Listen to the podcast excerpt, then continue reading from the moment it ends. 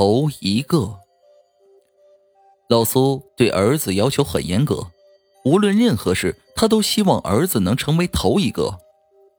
例如，头一个考入省重点高中，头一个得到奥数奖，头一个拿到全年奖学金，头一个成为干部。老苏望子成龙的心情可以理解，可惜儿子背负着重重压力，越来越难以支撑。前几天，老苏的儿子突然失踪了，这可急坏了老苏。他连亲戚朋友，包括儿子的同学家都找遍了，也没打听到儿子的下落。无奈之下，只能报了警。警方在附近小区走访，进行了彻底排查。很快，他们就得到了一条重要线索。警察在几公里之外的水库里发现了老苏儿子的尸体。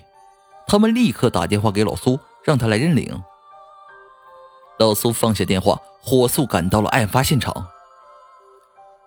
一位年长的警察拍着老苏的肩膀，语重心长地说：“你要有心理准备，我们已经尽了最大努力，目前只发现这个。”枯黄的草叶上，一颗头颅湿漉漉的竖立在上面，他面色惨白。紧闭着双眼，嘴唇青紫，嘴角微微上挑，似乎在笑。老苏一下子就昏了过去。他的儿子，这回只剩下了头一个。